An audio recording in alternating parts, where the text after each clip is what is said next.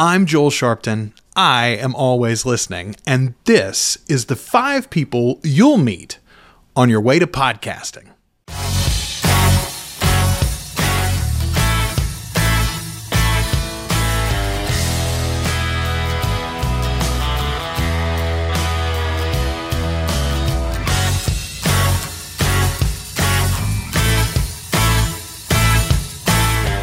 As the philosopher Richard Starkey once said, I get by with a little help from my friends. And podcasting is no different. Today, I'm going to tell you about the five people that keep me here, right where I am today on this show, other than me, myself, and I, of course. Your list is going to vary widely. But one of the reasons that I wanted to do this particular episode is to help foster in each of us the thought process about who these people are or could be if you haven't launched your show yet. Maybe you're backfilling that info because you're already a seasoned podcaster, or maybe you're a newbie and you're trying to build out your squad today. Number one on my list, Josh Shirley, my first co host. First and foremost, he was there every episode with his presence and energy. I wasn't doing this thing alone, somebody else was bringing something to the table too. He was my literal sounding board for new ideas, concepts, new presentation forms, or things that we wanted to add to our podcasting repertoire. In my case, he was also my financier. In the early days, he had a much better day job than I did. And so he was the pocketbook for all of those experiments and the budgets that we brought to them. Get yourself a cheerleader who doesn't just stay on the sidelines, but can get involved. It helps if they're willing to bankroll your experiments and shenanigans too along the way, or at least split the financing, right? Number two, Jay Soderberg, Pod Vader himself. This guy was an incredibly formative mentor for me in the podcasting space. He was one of the very first creators that I listened to and watched on a regular basis.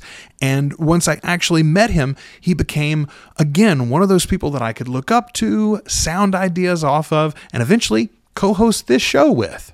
Jay Soderberg is whip smart and an actual podcast pioneer. I am blessed to know him and even more blessed to have worked alongside him. Numero tres, it's Jonathan Oakes from Trivial Warfare. Jonathan was a friend first, a mentor next as his show exploded and I started learning things about how to grow my own show and how to help my clients grow theirs. For years now, he's been a client himself as his business and production schedule got out of hand for his own ability to edit. He passed that off, and now he and I have been working as a team producing the Trivial Warfare main show for years. Even for industry specific shows like real estate or mortgage, the way that Jonathan has built and serves his audience is a lesson for any content creator. Number four, Maybe out of left field a little bit, but this is my old boss and general amazing human being, Gary McKinney. Gary was the general manager for the radio station group that I started work for in 2004 and continue to be working for even to this day in a limited capacity, doing a tailgate show for Louisiana Tech University. I learned as much from Gary about the radio business, managing people, and being a good dad as I ever learned in a college course, or maybe even all of them combined. He's also paid me for the better part of two decades, and I genuinely was not worth it, at least some of that time. GMAC, as we call him, is in recovery right now from a recent surgery, and he is in my thoughts every day. He's in my work every minute, though.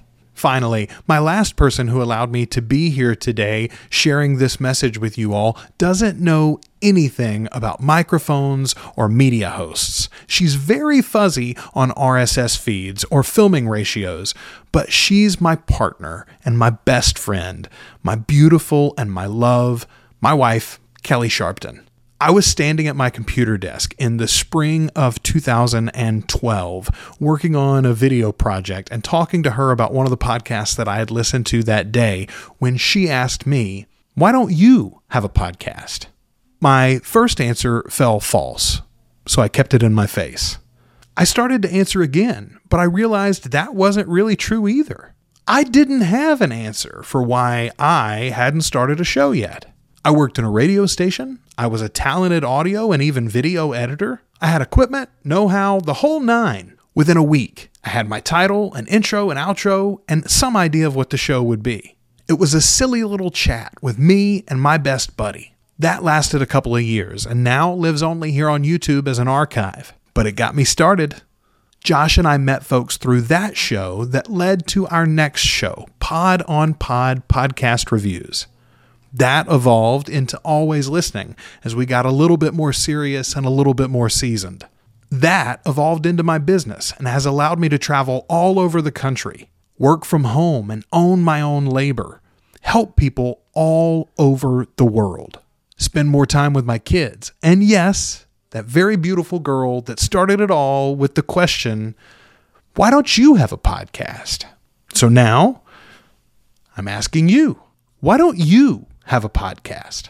If you do, who are your five people that helped you get there and help you maintain that constant production week in and week out? Once you have your list, make sure you say thank you. They deserve it. If you're stuck on the starting line, though, Stop searching for answers why not and start producing. The fact of the matter is, we all have a certain amount of bad content in us. The only way to get to the good stuff is to get it all out. If you need a podcasting pro on your side, you can always find me at joelsharpton.com or right here, where until next time, I am always listening.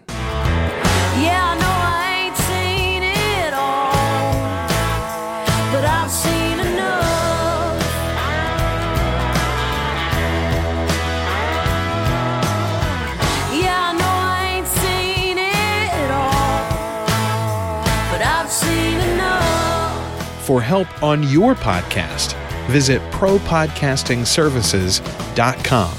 Our theme song is Enough from Bethany Rayburn.